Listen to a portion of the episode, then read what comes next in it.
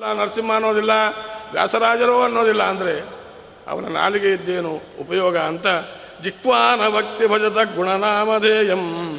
ಚೇತಶ್ಚನ ಸ್ಮರತಿ ತ್ವಚ್ಚರಣಾರವಿಂದಂ ಕೃಷ್ಣಾಯನೋ ನಮತಿ ಶಿರ ಎಚ್ಚರ ಏಕದಾಪಿ ತಾನಾನ ಯದ್ಧಮ ಕೃಷ್ಣ ಕೃಷ್ಣವೃತ್ಯಾನ್ ಅಂತಾರೆ ಭಾಗವತಕ್ಕೂ, ಮತ್ತು ಸ್ತೋತ್ರ ಮಂತ್ರಗಳಿಗೂ ಸಂಬಂಧ ಅಂತಕ್ಕಂಥದ್ದಿದೆ.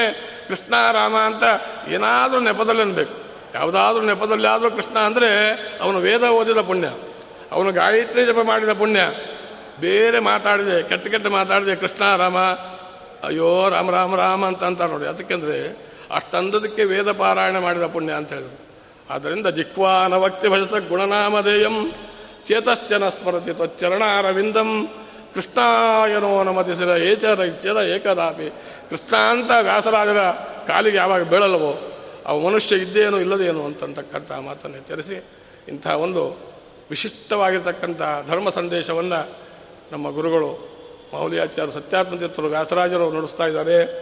ಹೀಗೆ ಇನ್ನು ಮೂರು ದಿವಸ ನಾವು ಕಾಟ ಕೊಡ್ತೀವಿ ನಿಮಗೆ. ನಾಳೆ ನಾಡಿದ್ದು ಇಪ್ಪತ್ತನೇ ತಾರೀಕುವರೆಗೂ ನಮ್ಮ ಕಾಟ ಇದೆ.